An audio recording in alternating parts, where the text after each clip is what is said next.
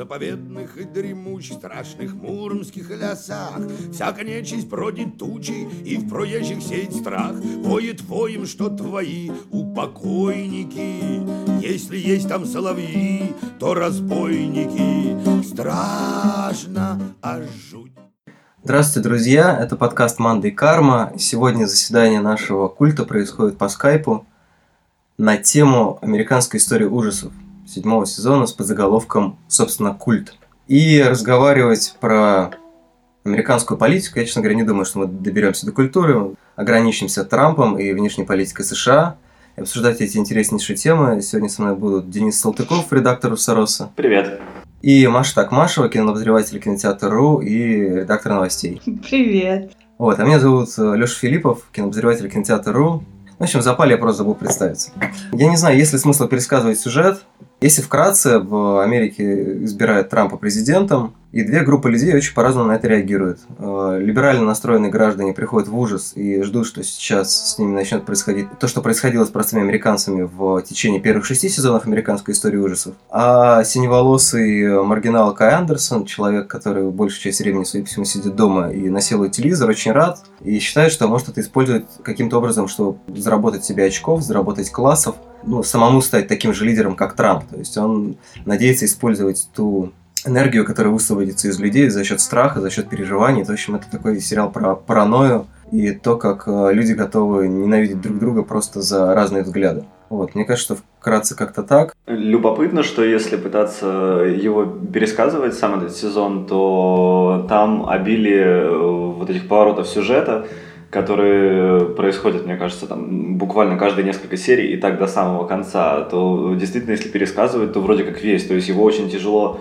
выложить на уровне э, синопсиса больше, чем вот то, что происходит, допустим, там, ну хотя бы в первых двух сериях, да.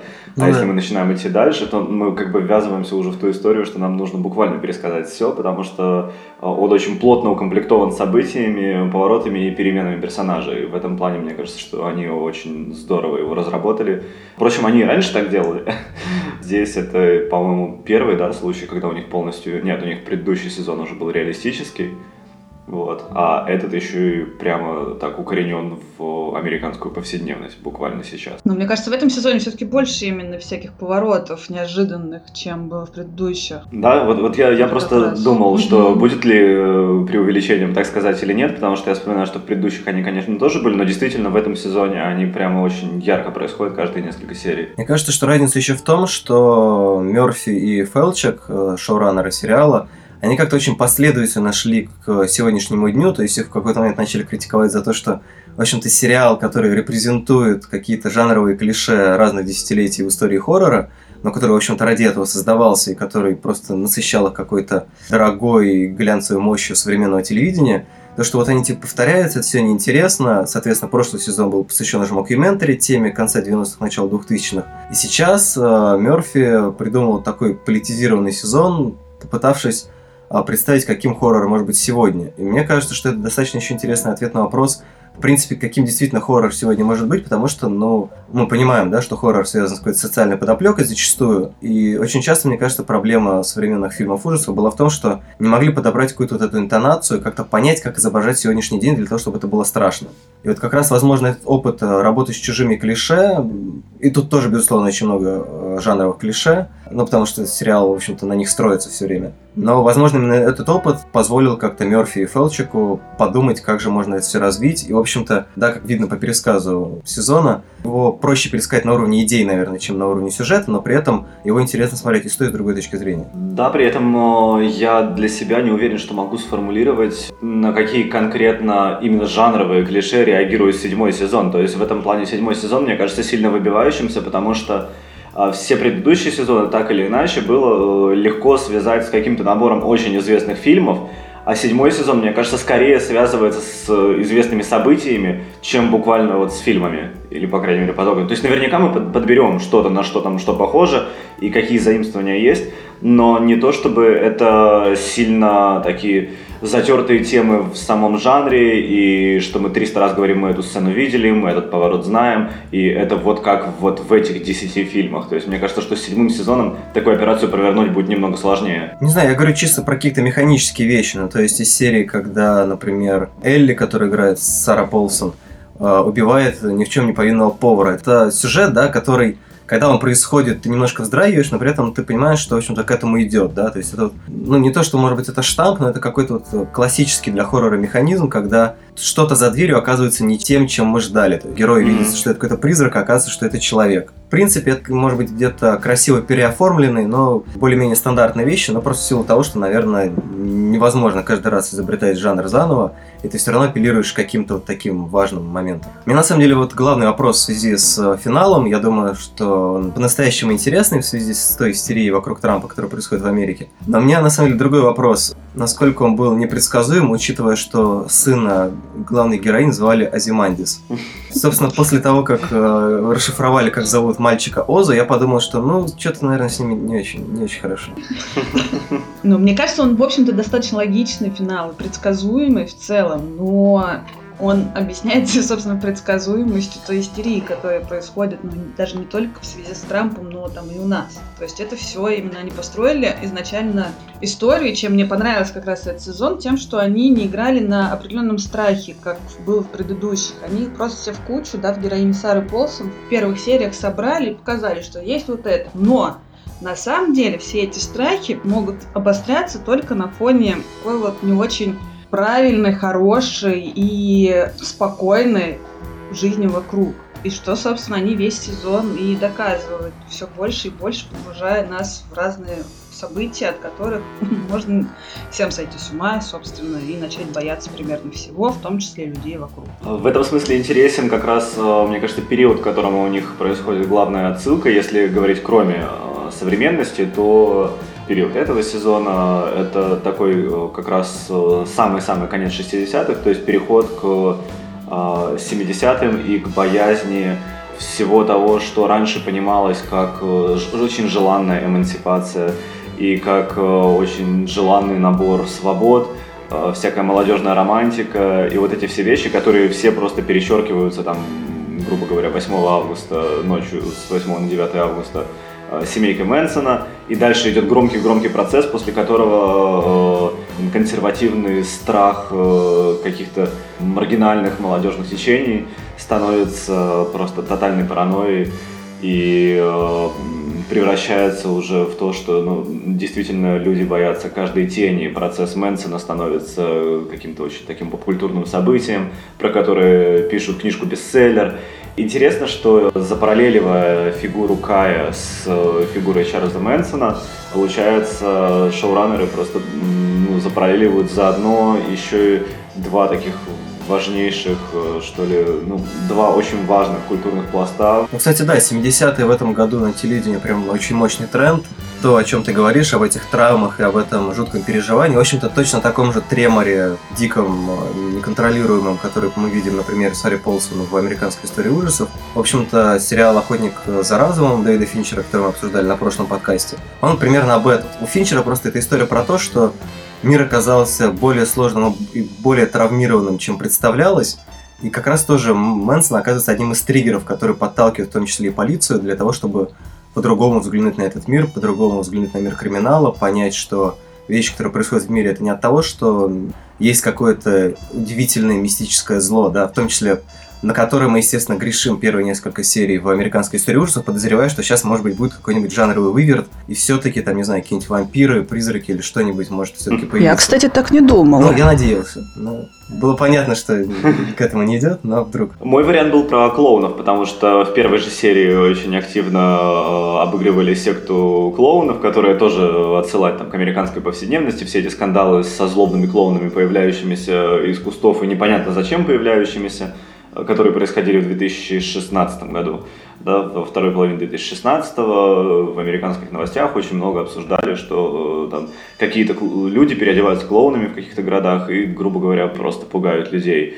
У меня был один из вариантов, что просто создатели будут связывать э, там, приход к власти Трампа с э, вот этой всей историей про клоунов, но она очень быстро рассосалась. То есть в какой-то момент э, эти маски клоунов просто либо исчезли, либо настолько стали неприметными на фоне всего остального, что происходит в сериале, что этот мотив даже нельзя называть как один из там ну, то есть он, он, он один из тех, которые раскручивают сезон, но не такой, который его маркирует там от начала до конца. Ну да, он вообще выглядит как э, дань, по-моему, четвертому сезону, ну то есть все-таки ну, как, какие-то сюжеты предыдущих сезонов в новых сезонах тоже иногда возникают. И вот для того, чтобы эту киновселенную ужаса сохранить, возможно, был взят такой мощный, тем более еще обновленный в прошлом году образ, как «Жуткие клоуны», да, ну и тем более это опять же очень удачно совпало mm-hmm. с тем, что вышел фильм «Оно», где был, собственно, клоун. Ну да, я не думаю, что это дописывалось прямо тоже, когда узнали о том, что будет премьера.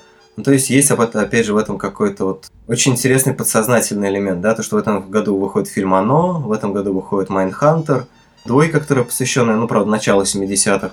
Ну, не знаю, хорошие режиссеры и сценаристы, они как-то прям так очень точечно бьют какие-то вещи, а Мерфи просто просеивает и позволяет им зайти в сегодняшнем дне, в этой истории с Трампом.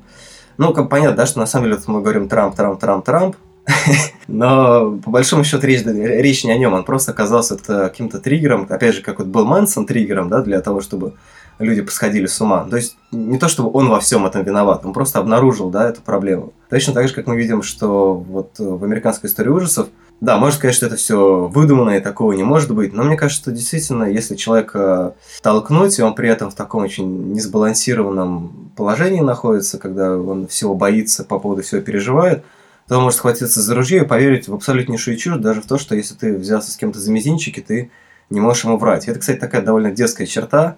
Я думаю, что вот дети, клоуны, ну, в принципе, детскость восприятия какая-то есть в этом, по, по мнению Мерфи, потому что ну, это такой очень характерный образ.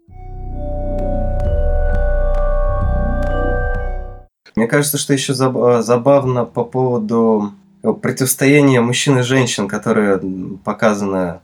Блин, кого играет Лена Дана? У меня вылетела из головы фамилия. Она э, Валерий Саланос. Да, Валерий Саланос. Мне кажется, что ну как-то эта вещь тоже очень сильно срезонировала сегодняшним днем, не в плане не то чтобы с каким-то реальным противостоянием, но с тем, что, возможно, действительно присутствует такая риторика одни против других, и причем вот такая мне кажется жутко интересным, как это обыграно, опять же, в плане э, споров вокруг Трампа, что там ну, значительная часть споров идет вокруг того, что Трамп именно сексист, и, собственно, антитрамповские ралли, вот эти антитрамповские митинги в Америке, они называются женские ралли, women rally, и, и на них просто собираются люди, которые, ну, все против Трампа, но получается, что таким острием повестки против Трампа становится его какой-то сексизм, хотя очевидно же, что Трамп опасен ну, далеко не только тем, что он там, не знаю, готов э, хватать женщин, которые оказались в его доступности и пользоваться своим властным положением.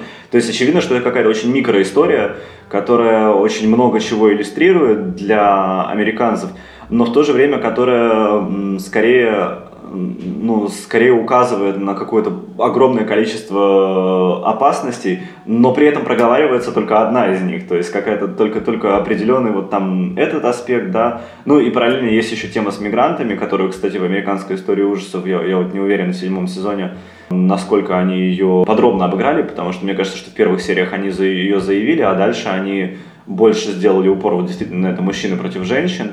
А, но интересно, что именно огромный широкий спектр тем сводится к более узким нескольким, формулируется вокруг них и берется на острие копья, которое направляется в Трампа. И американская история ужасов в этом плане тоже начин, ну, всю историю строит вокруг э, лесбийской пары и, соответственно, во многом вокруг повестки гендера и сексуальности, и это продолжается до самого Мне конца. кажется, это характерно для Мерфина. То есть, вот я сейчас пытаюсь вспомнить э, прошлые сезоны, Американская mm-hmm. история ужасов и даже другие какие-то сериалы его. Ну вот, может быть, за исключением Американской истории преступлений, где все-таки главным героем был О. Джей Симпсон. Мерфи, он чаще обращается к вопросам сексуальности и гендера, чем к э, теме расового какого-то неравенства. Хотя во втором сезоне, который как раз происходил в 70-е, там, по-моему, что-то было про афроамериканца, который или, ну, там, по-моему, была какая как-то затронута тема расизма. Мне кажется, он не так часто, в принципе, реально ее использует, поэтому вот он ее наметил как-то в первых там сериях, и все. И что вот мне кажется еще интересным, что одна из таких, э, ну, кажется, важных линий критики Трампа, ну, там, с разных сторон, разумеется. И вот есть еще параллельная линия, во-первых, экологическая, которая глобальная, она не только американская, а там атака Трампа на всякие экологические институты, которые ограничивают производство, там, на заводах, грубо говоря, которые ставят дополнительные фильтры. Атака Трампа на них, это на самом деле не только американская история, а глобальная, потому что разговоры о глобальном потеплении, в которое Трамп не верит, это все-таки глобальная повестка. Дальше э, критикуется трамповская внешняя политика, которую он, которая очень агрессивная и которая у людей сильно боящихся ассоциируется с угрозой там, Третьей мировой, будь то какая-нибудь там Северная Корея или еще какие-нибудь страны, с которыми Трампу просто стукнет в голову что-то не поделить. Но при этом в этом плане американская история ужасов остается именно американская. Она сконцентрирована на такой, э, ну что ли, на внутриамериканской повестке с отсылками только на американскую культуру. То есть, э, мне кажется, в этом сезоне нет выходов на какие-то глобальные проблемы. Он в этом смысле действительно очень американский, и тем интереснее, что он э, с таким интересом смотрелся ну, вот нами и, и пока что всеми, кого я знаю. То есть я пока не слышал ни одного негативного отзыва, наверняка они есть, но вот вокруг меня их не было. Я бы не согласилась с тем, что он только американский, просто ну, почему там, собственно, вся эта история возникла, потому что победил Трамп вполне такой э, яркой, четкой позиции деления мира на черные и белые, на богатых и бедных, на мигрантов и граждан США, на мужчин и женщин, то есть на разные категории людей, с которыми нужно вести себя по-разному. Это совсем простая, очень простая, но дикая, естественно, риторика и логика, по которой, к сожалению, э, развивается не только риторика Трампа, но и наша страна. Поэтому, мне кажется, сериал актуален и для нас, и для других стран многих подобных, там, условно, Северной Кореи и так далее. Как наша любимая Корея, в которой мы и пишемся сейчас. И это, мне кажется, хорошим ответом на мою реплику, почему он заходит нам. То есть, потому что на уровне его обобщений а, мы действительно готовы со всем этим соотнестись, там, и с новым популизмом, и с тотальной паранойей, которые в совмещении дают вот то самое деление мира на черное и белое, и какие-то совершенно опасные ситуации. При том, что вся конкретика, то есть, грубо говоря, ее в принципе, наверное, можно даже и не знать. А, нам совершенно не обязательно, наверное, даже знать, кто такой Чарльз Мэнсон, не говоря о Валерии Саланос, потому что, в принципе, нам попутно более-менее объяснят это на тех образах, которыми мы легко сможем соотнестись, даже если мы ни черта не знаем об американской Там культуре. еще, кстати, фигурирует Дэйв Дэйв Кореш, по-моему, его зовут, или Дэвид, ну, неважно. Тоже, в общем-то, основатель известного культа, по-моему, в 90-е или в начале 2000-х. Там вот, где очень заботливый человек, которого тоже играл Эван Питерс, э, трахал всех mm-hmm. женщин, которые находились рядом с ним, потому что он объявил себя новым сыном Бога, и поэтому хотел, чтобы все остальные люди были тоже более божественными, чем были бы они от других мужчин. То есть это уже Харви Вайнштейн, а не Трамп. При том, что э, история с Вайнштейном происходит, да, как раз после. То есть я говорю, вот тот уровень обобщения аналогии, который возможен становится, он действительно, ну, задает какую-то там чуть ли не провиденциальность сюжета, что он буквально там как будто бы предугадывает какие-то истории. Да, я помню, вот Леша э, со мной тоже обсуждал, что американская история ужасов культ э, очень любопытно, как будто бы предсказала Вайнштейна. Я отреагировала оперативно на него, ну или знала инсайт. Возможно, сценарий для Голливуда вот этого последних месяцев тоже писал Мерфи просто. Похоже на то, но это же тоже следствие, в том числе и Трампа, как мне кажется. Все эти противостояния, скандалы, которые каждый день возникают. Был запущен механизм э, противостояния и борьбы за свои права, которые в какой-то момент похерились э, со стороны власти. Я слышал, ну, как всегда, немножко параноидальную теорию о том, что, ну, как бы это все, ребят, вы понимаете, это все неспроста. На самом деле это все механизм, который, ну, вот, должен добраться понятно для кого. И вот тут, тут обычно подмигивают, а на самом деле не очень понятно для кого, потому что, возможно, до Трампа, возможно, ну, как бы, просто в чем проблема? Вайнштейн не поддерживал Трампа. Конечно. Поэтому начинать кампанию против Трампа с человека, который его не поддерживал, немножко странно. Я думаю, Сикей тоже не поддерживал Трампа. Про Спейси я не знаю, но тоже что-то сомневаюсь, честно говоря. Поэтому тут все как-то очень так. Голливуд в целом не поддерживал Трампа, но на их мнение наплевали, поэтому нужно было заниматься своими делами. Ну, убивать внутреннего Трампа. То есть, мне кажется, как в героине как раз Элли, э, в которой вот этот внутренний диктатор просыпается как раз тогда, когда она вроде как расправилась э, над врагами, и тут оказывается, что у нее очень похожие схемы мышления, очень похожие амбиции. В этом плане американская история ужасов, культ — это такое предложение всем обнаружить своего внутреннего монстра, а.к.а. Трампа, а.к.а. Кая и а.к.а. Чарльза Мэнсона. И вот Мне, кстати, кажется, что, скажем так, предсказания, которые происходят в этом сезоне, они связаны, в общем-то, возможно, с э, пониманием какого-то психологического защемления, да, которое происходит внутри у людей, которые относятся к тем группам, чьи права так или иначе ущемляются. Я не помню, по-моему, Райан Мерфи гомосексуал же, поэтому он наверняка сталкивался с какими-то такими, не знаю, примерами косых взглядов или даже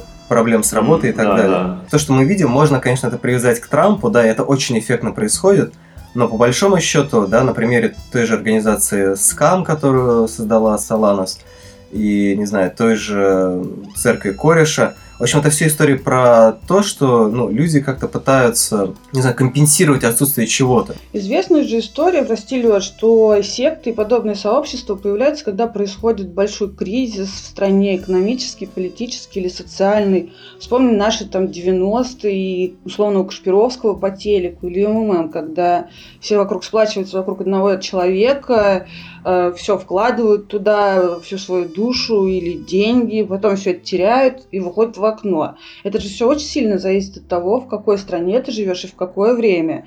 Нужно же людям во что-то верить. Ну да. Я поэтому и сказал сразу, что на самом деле такое ощущение будет, что не, не то, что про, про сериал говорим, потому что он ставит очень много таких вопросов, на которые, ну, нету ответов. То есть мы можем как-то попытаться красиво все это подтянуть, точно так же, как это пытаются делать Мерфи и Фелчик, у них в силу художественного повествования и художественного какого-то ограничения получается эффектно, потому что они как раз не поддаются этой истерии, которая происходит сейчас в либеральной части Америки. И как раз они говорят о том, что ну, как бы, вот это произошло не, не потому, что да, там какой-то заговор, а потому что действительно была часть людей, которая а, предыдущие, ну, как минимум, допустим, 8 лет, 4 же года, да, в Америке президентский срок, да, 4. Это не везде пожизненно. Ну, люди, которые 8 лет действительно чувствовали себя каким-то образом ущемленные, потому что, там, не знаю, проклятые люди, пекущиеся о правах не только белых мужчин, там каким-то образом их унижали, и, возможно, действительно риторика, которая использовалась в том числе и представителями Голливуда, она, она же тоже, в общем-то, по интонации не сильно отличается от трамповской риторики. В примере скандалов с Вайнштейном и прочими деятелями искусства, мне кажется, это тоже видно. То есть это все равно свой-чужой. И, соответственно, когда большая часть страны оказывается в списке чужих для той риторики, которая есть сейчас, им обидно, и поэтому они пытаются каким-то образом компенсировать, соответственно, набирают человека, который обещает им все вернуть как прежде. Да, сейчас будет обратный процесс. То есть, по большому счету, не знаю, краткое содержание сериала «Американская история ужасов. Культ» это называется «Ебала жаба гадюку». То есть, ну, просто противостояние двух э, да, как бы одна риторика более, наверное, положительная, другая менее, но по большому счету они все равно подразумевают то, что либо ты с нами, либо ты Да, ну в этом плане, мне кажется, как раз таким важным тотальное упрощение, что ли, да, э, в которое можно э, устроить на уровне сюжета, то есть на уровне сюжета можно показать, что как раз простую историю про своих чужих, но при этом как раз э, сюжет все время виляет, все время меняется так, что никакие такие упрощающие схемы ну, кажутся не очень подходящими для его описания. То есть там действительно есть вот эта постоянная какая-то ну, идея того, что страх рождает желание упрощать и страх рождает соответствующую вместе с упрощением жестокость. А, но при этом это, это схема такую, как, как пинг-понг, это перебрасывается от одного человека к другому, то есть есть какой-то собирательный образ Кая, который там, отражается в каждом, но при этом он э, отражается вот действительно буквально в каждом, да, как э, затем отражается в реальности уже там в яро поддерживающем демократов Вайнштейне, отражается тот же Трамп, и дальше оказывается, что не в одном Вайнштейне, и дальше все вот это начинает раскрываться, и интересно как раз то, что в американской истории ужасов, ну, как будто бы э, вот эта вот вся ее предсказательность, она исходит из того, что э, ее там создатели, да, Мерфи и Фелчик, они отказываются э, все приписывать буквально одному только Трампу. И внезапно как бы выигрывают, да, предсказывая все, попадая во все тренды, и не знаю, даже до, до каких-то смешных случайностей, э, ну, там, что умирает Чарльз Мэнсон тогда, когда заканчивается седьмой сезон. Смешная случайность. Ну да, но в этом смысле, что это, это же буквально вот как будто бы реальность начинает подстраиваться под американскую историю ужасов, хотя, конечно, это все не так. То есть это настолько хорошо прочувствовано такой дух времени, что ли, если выражаться грубо. Сериал начинает работать как предсказательный, и как будто бы не могло быть иначе. Ну да, прям как-то так очень эффектно сошлось. Наверное, единственная ситуация, в которой это было бы еще эффектнее, если бы Мэнсон умер под конец правления Трампа, и то есть тогда бы просто, ну, не знаю, замкнулась бы какая-то эта история, да, типа начало паранойи, крадущаяся паранойя, затаившаяся паранойя, снова Трамп, и потом как бы конец. Действительно, 70-е, вернее, конец 60-х, и а, сегодняшний день прям очень активно в культуре рифмуется, и Мэнсон как центральный персонаж всего этого, не знаю, может быть, как говорят, если тебя часто вспоминают, ты начинаешь икать, возможно, еще это как-то сказалось. Но потому что, действительно, мне кажется, в последнее время Мэнсона просто, ну, банально в сериалах и фильмах его упоминали очень часто. Просто вот каждый год выходил какой хотя бы один сериал про 60-е, 70-е, где упоминался Мэнсон. Там тот же сериал «Водолей», например. А, ну да, сериал «Водолей», собственно, про Мэнсон. Там, я уже не помню, кто его играет, а ловит его Дэвид Духовный. Но ловит не очень успешно. Мне на самом деле еще вопрос, как вы рассматриваете фигуру Кая Андерсона? А я хотела спросить, как вы думаете, Кай его зовут не случайно? Тупой вопрос сейчас. Связано ли это как-то со Снежной Королевой? А я, а я, честно говоря, подумал, что ты про Библию сейчас. То есть, там про, вет, про Ветхий Завет. Ну вот, кстати, тоже вопрос. Ну вот как вы думаете? Нет, я э, вот, вот сходу так не могу. То есть я... Ну, просто у меня есть соблазн ответить, что там, возможно, все случайно, но я боюсь тут ошибиться. Меня просто мучил прямо этот вопрос. И почему такое имя, в общем, ему выбрали? Действительно связано ли это. Но, во всяком случае, это эффектно вписывается в то, что с ним происходит, потому что, ну, по тем историям про Кая, которые мы узнаем из флешбеков, ну, в общем-то, понятно, что он, наверное, неплохой парень. Вот, да. Но в какой-то момент, да, ему... Ну, то есть, опять же, нам хорошо показывает становление Кая Андерсона, тем, как он превращается в лидера культа, то есть, ну, не знаю, можно это воспринимать как э, какую-то аллюзию к э, Библии, может быть, это действительно каким-то образом отсылает к Снежной Королеве, потому что, ну, ну в какой-то момент что-то действительно ему попало в глаз, какая-то вот, не знаю, идеологическая льдинка, да, когда вот он встретил некоторое количество людей, которые его убедили в том, что самое важное для него сейчас – это вот выстроить свою империю. Вот эта вот э, подозрительная женщина, возлюбленная Саланос, неправда была, я уже не помню, ну, которая, в общем, рассказала ему про скам. А, ну да, да, да которая, которая, собственно, его, ну, отчасти раскрутила на, на то, на что он в итоге вышел. Ну да, то есть получается, что опять же она его использовала, и вот мне в связи с этим нравится как раз то, что, в общем-то, в сериале все друг друга используют. Как и в жизни. Да, я вот еще как раз э, тоже э, опять заход такой в американскую политику, как раз при, перед выборами, э, вот по поводу того, что Кай, в общем-то, не обязательно плохой парень изначально, то есть, типа, у него он не мудак по природе. Когда происходила предвыборная кампания, то какой какой-то момент началась такая риторика, что, грубо говоря, за Трампа голосуют там одни тупые реднеки, одни сексисты, необразованные люди, и вот это все начало так аккуратно перемешиваться, и это э, было таким, ну, как раз дискриминирующим элементом в э, кампании демократов, потому что а, отчасти они сразу заявили там, что а, если у тебя нет высшего образования ты подозрительно относишься к болтовне интеллектуалов, то он наверняка ты какой-нибудь мудак, сексист и, и в конечном счете монстр. И за счет этого просто говорить о том, что ты э, там не так негативно относишься к Трампу, в Штатах стало одной из форм, ну, такой прямо смелости. То есть, потому что понятно, что в обществе, где вообще приняты, да, там, разговоры между собой, особенно публичные, если ты где-то выступишь, где тебя услышат там не только твои близкие люди, а какой-то более широкий круг людей, то высока вероятность, что э, тебя там засмеют, считая, что ты ну, автоматом записываешь сам себя в дураки. И вот это превращение людей, которые там купились на риторику Трампа в монстров, то есть не просто не раскрытие того, что э, Трамп в каких-то вещах может их обманывать, а именно обвинение их в том, что они все просто недообразованные монстры, сексисты и идиоты.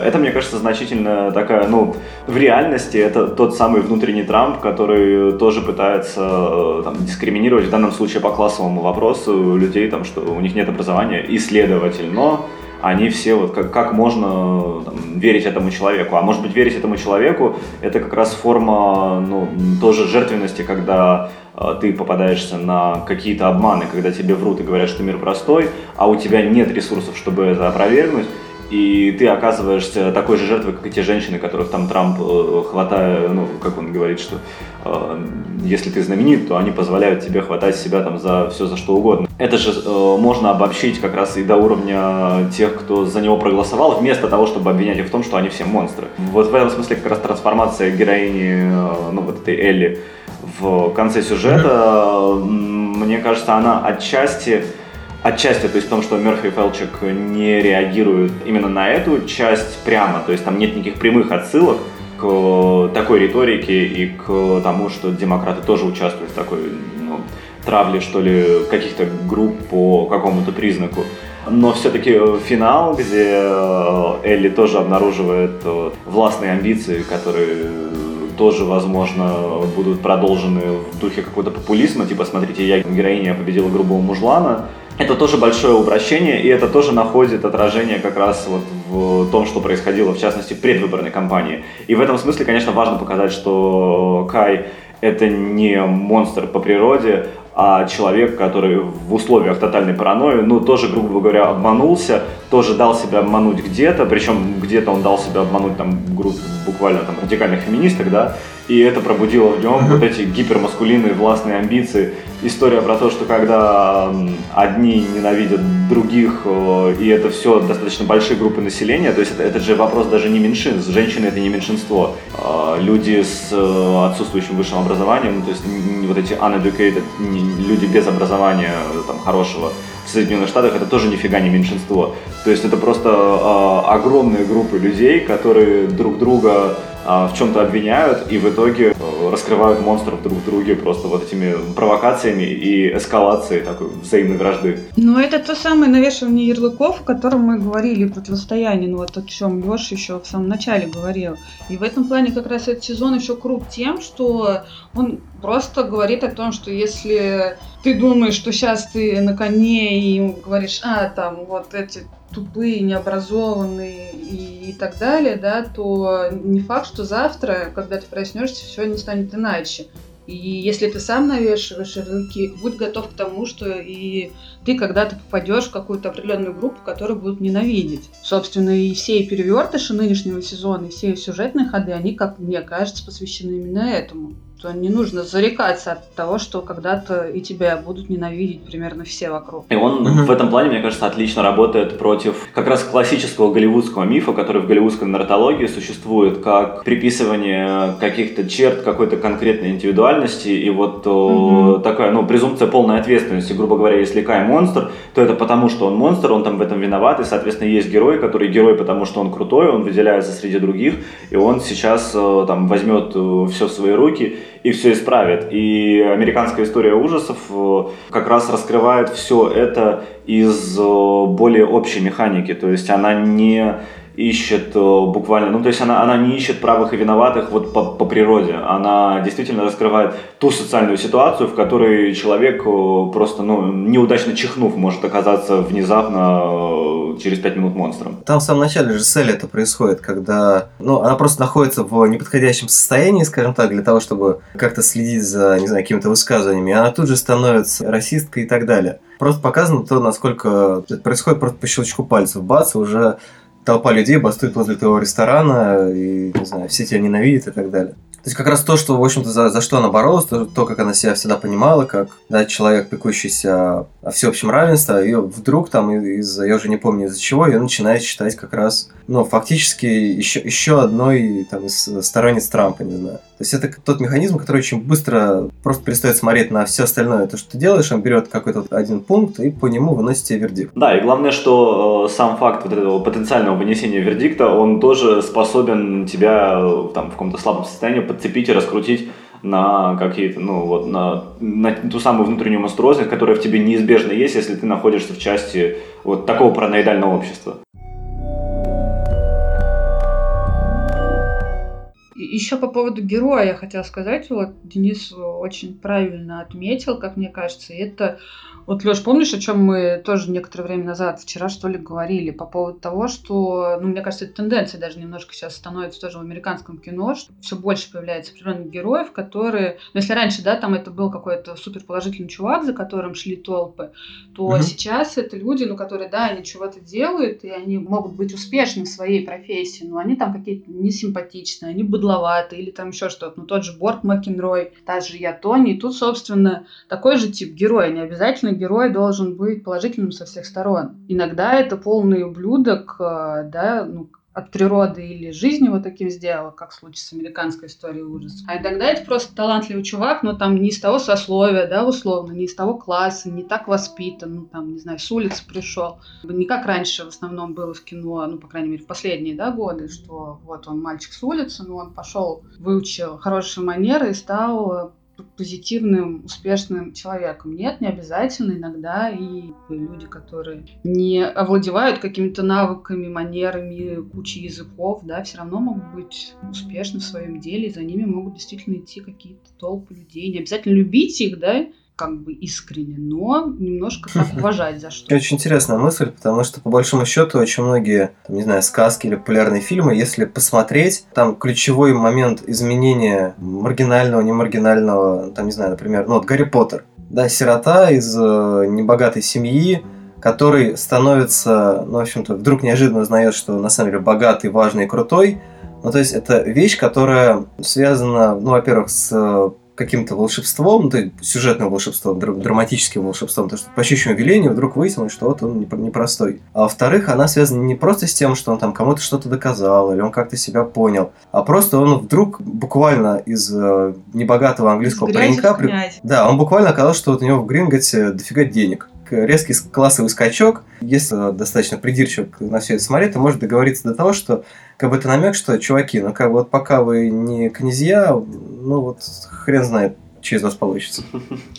Но мне кажется, что здесь интересно такая получается параллель, что в таком простом и классическом э, голливудского типа нарративе. Но я говорю голливудского типа не в том смысле, что Голливуд его изобрел, а в том смысле, что это то, что считается прямо э, классикой в обучении людей писать сценарии. То есть им там говорят, что вы должны сделать, чтобы у вас был э, герой, с которым могут соотнестись э, ваши зрители. И вот этот герой, он должен быть такой неказистый, неказистый, но он очень старался, очень хотел. Вот он, он э, у него там было, не знаю, чистое там, доброе сердце, да, э, чистый разум, он постарался, постарался и смог, и смотрите, вот он всего добился. И это же такой ключевой миф в, американской культуре. И в этом смысле жутко интересно, как а, нам показывают эту Элли, которая, она, она не герой, но она начинает так, как будто бы она может стать героиней. Смотрите, она слабая, она такая вся, ну, она не любит Трампа, да, наверное, как и очень многие, допустим, кто э, смотрит этот сериал.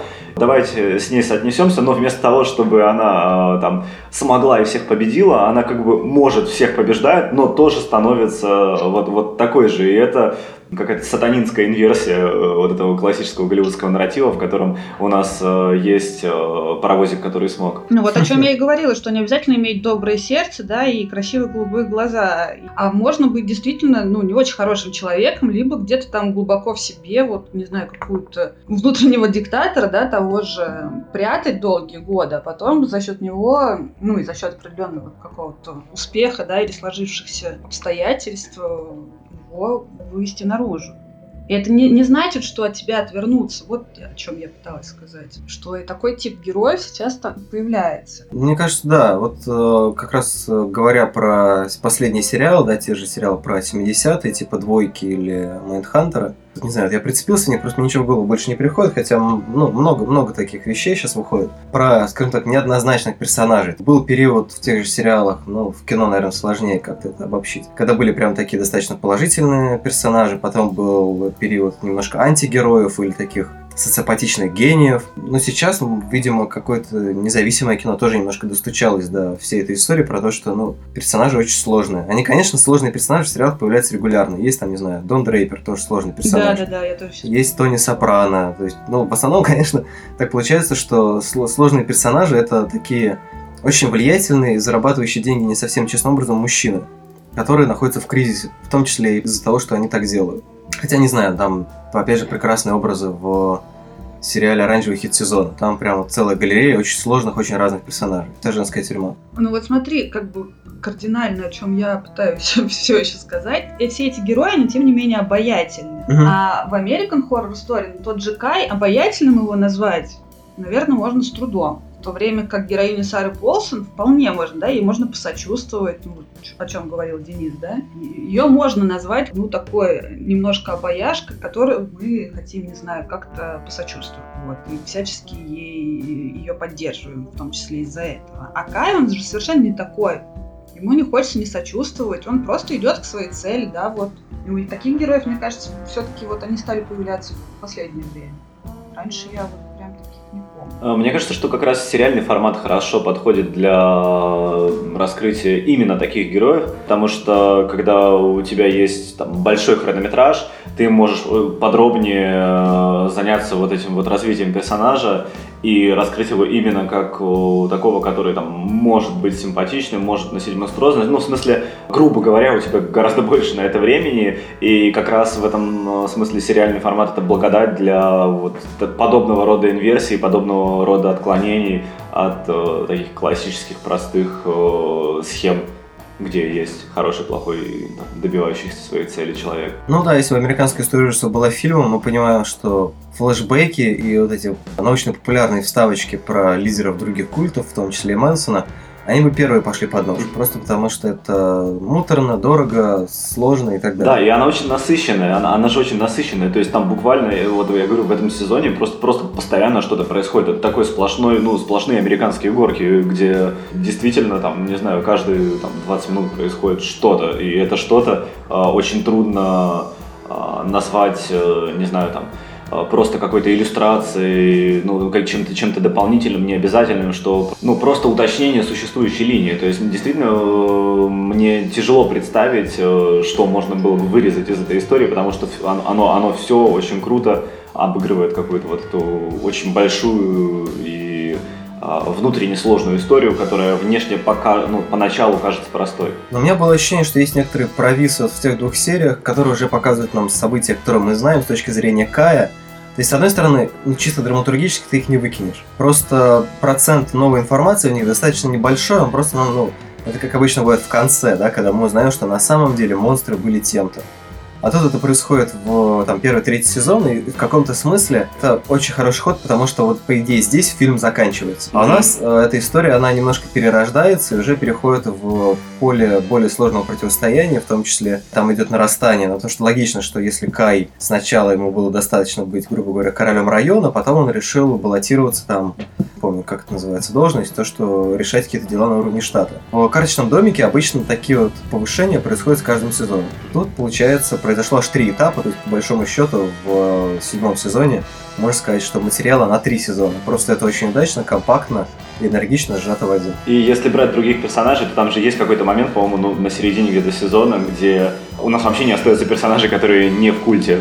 И кажется, что если развитие этого сезона было то, что культ на кого-то нападает, грубо говоря, как в таком прямо простеньком хорроре, что есть злой культ и есть жертва, и вот мы следим за жертвой, которая э, от этого культа пытается спастись, там, успешно или безуспешно. А тут вдруг в какой-то момент, то есть мы понимаем, что, э, ну, все, что у нас не осталось никого вне культа, ну и значит, вроде как, э, это опять же уходит от истории о какой-то одной конкретной жертве, которая вся такая была хорошая, милая, добрая, а тут на нее напали свихнувшиеся люди. Да, это, кстати, тоже очень крутая история. Вот как они сначала нагнали все страхи в Сару Полосон, так же они потом нагнали просто э, кучу монстров, за которыми мы следим, собственно, и смотрим, как глубоко они еще упадут. Или наоборот возвысятся, да, в наших глазах. Ну, то есть вот это вот, казалось бы, нагромождение, которое даже ну, в сериале с учетом его медленного по отношению к фильму, да, развития событий, оно здесь, тем не менее, происходит, и мне кажется, что это круто все сделано. Ну да, это такой серпентарий, то есть э, в нем есть еще вот по поводу Кая, то, что он не вызывает никаких симпатий, я думаю, что в нем есть, наверное, какое-то вот обаяние зла, вот это немножко демоническое священие, какой-то внутренний стержень, который как раз привлекает к нему более слабых людей. Честно говоря, не знаю, как этого персонажа и вообще в этот сериал воспринимают люди, не знаю, но которые могли бы быть похожи, или которые действительно похожи на тех персонажей, которые там есть, то есть люди, которые ищут, возможно, какого-то подобного проводника, да, какого-то наставника, скажем так, ну, потому что Кай, в общем-то, оказывается, рано или поздно обращается к внутреннему ребенку каждого персонажа, они держатся за мизинчики, и, в общем-то, они принимают его как такую отцовскую фигуру, при том, что сам он, понятно, персонаж, который сформирован, ну, не то чтобы у него прям было какое-то сильное отцовское влияние, за исключением, видимо, ремня и криков. Но мне кажется, он вынужден немножко как бы сам ее конструировать, основываясь на какой-то идее, идее силы, которую он нахватался с разных сторон.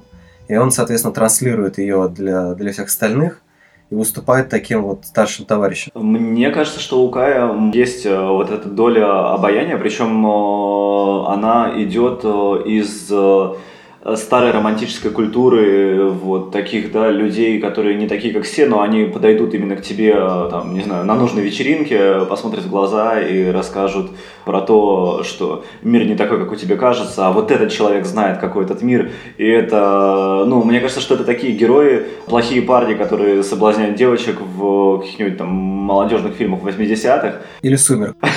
ну, ну, или «Сумерках», да, только то, то есть это, это такие очень сильные мужчины, которые готовы повести за собой, которые готовы тебе, они, они говорят не с позиции человека сомневающегося, они говорят с позиции человека, которому очень много известно и который готов там многое тебе рассказать. И даже если он при этом тебя упростит просто до уровня как простейший, там, не знаю, амебы, то тебе покажется, вау, это круто, как много он обо мне знает, потому что в каждом есть эта простейшая амеба, а тут тебе еще ее сказали, слушай, вот ты думаешь, что твоя жизнь там сложная и что ты там э, не знаешь, чего хочешь, а я тебе сейчас скажу, чего ты хочешь, да, и находят то, что в тебе действительно есть, и сводят тебя всего к этому. Мне кажется, в таком романтическом развитии сюжета это как раз тот самый персонаж, с которым э, на мотоцикле уезжаешь из вечеринки в закат. Ну, кстати, да. Ну вот немножко подытоживаю уже потихоньку сказанное сейчас. Прям две вещи, которые бросаются в уши, потому что они звучали именно с приставкой, что есть в каждом. Получается, что в каждом есть монстр, да, то есть, по-моему, правда, звучало так, что в некоторых он есть, но он есть в каждом. Так же, как в каждом есть, ну, то, что Денис назвал амебой, то есть какая-то вот внутренняя неуверенность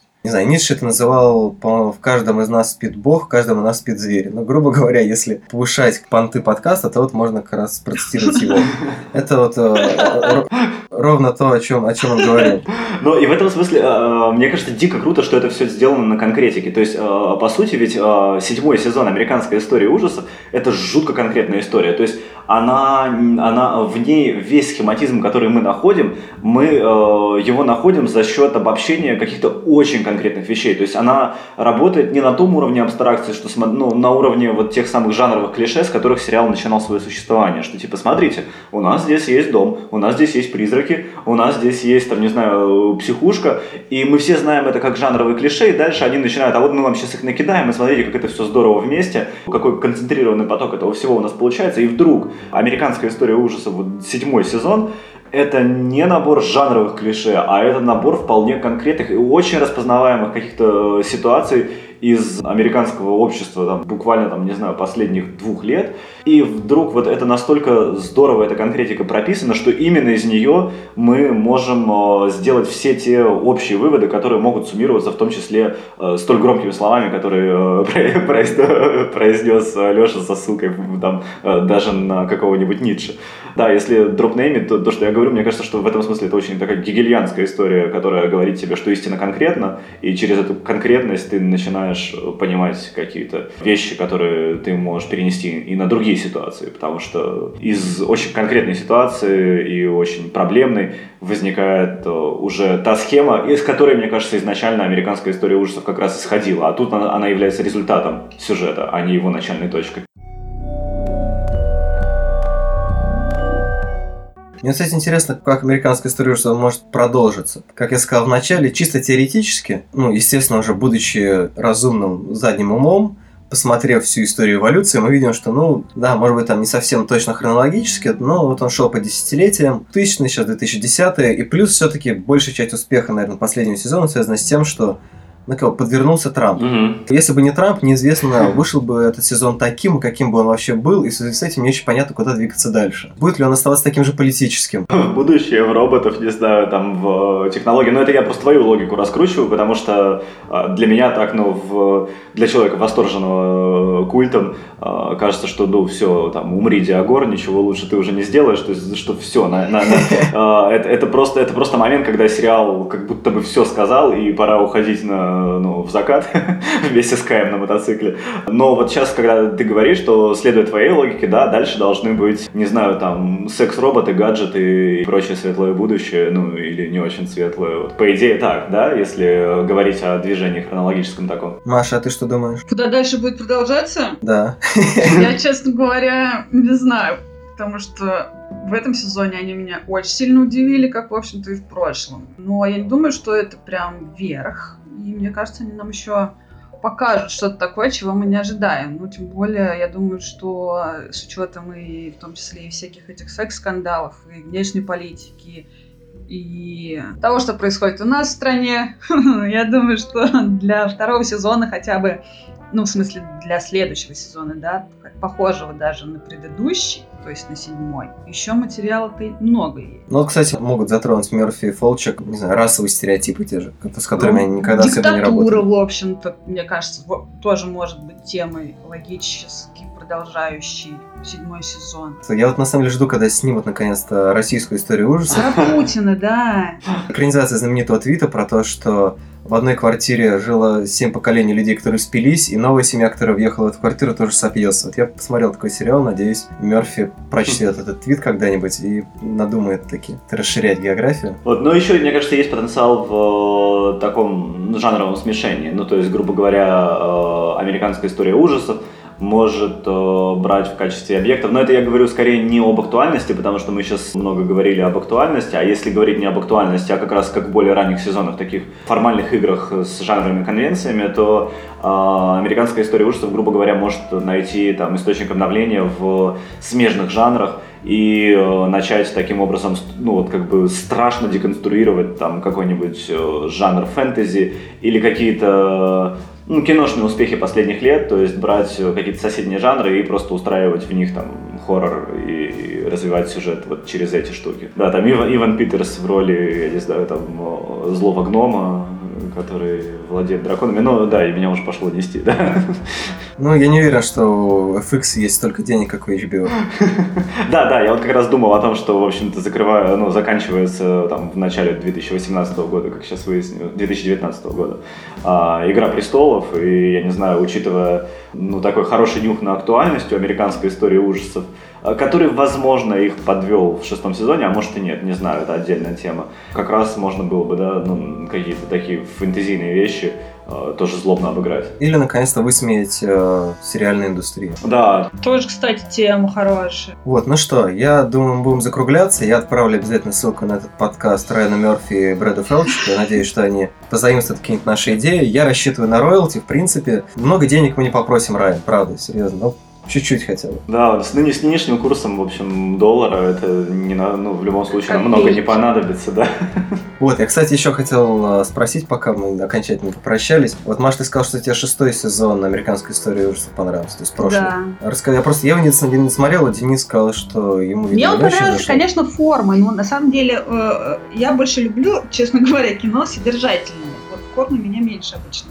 Кино, которое относится, ну, как-то соотносится, да, с реальной жизнью, с тем, что вокруг окружает именно с точки зрения там, общества, политики, экономики, вот это все. Это я люблю больше, где я могу проводить параллели с нынешним днем. Неожиданно прошлый сезон мне понравилась именно форма, что они вроде бы как бы такую сбитую документари взяли, но очень круто ее сделали. Не знаю, я с удовольствием посмотрела, в общем-то, не, не прям с восторгом, как я нынешний сезон смотрела, а с большим удовольствием, вечерам. А я его тоже еще не смотрел, на самом деле. То есть я просто читал, что его прям очень много кто не любит. То есть на него там, ну вот опять же в моей фейсбук-ленте там шли негативные отзывы, и я поэтому его решил отложить там до поры до времени, но мне просто показалось э, э, любопытным их решение как раз взять ту жанровую схему, ну, ровно в, там, в которую последние там года три все на перебой рассказывают, как она задолбала и какая она мерзкая. Да, да, да, да. И они при этом еще же, ну, вот этот вот немножко ностальгический хоррор, ну, вот как у нас любят э, Древнюю Русь приблизительно. Кто был перед конвертом, еще где перед невестой как раз соприкосновение этих двух форм, которые задолбал в последние годы, и типа такого немножко костюмного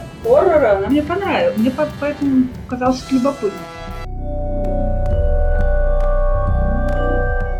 Вот, ну что, давайте на этой оптимистичной ноте прощаться. Я могу только пожелать всем тем людям, которые начали слушать этот подкаст и все-таки закончили, то, что они не попадут ни в какой культ, смогут не бояться каждый день того, тех изменений, которые происходят в мире и в России, и вообще смогут сохранить себе то спокойствие, которое позволяет понять, что мир очень сложная штука. И самое важное в нем это подкаст Мандай Карма. Всем пока. Пока. Пока.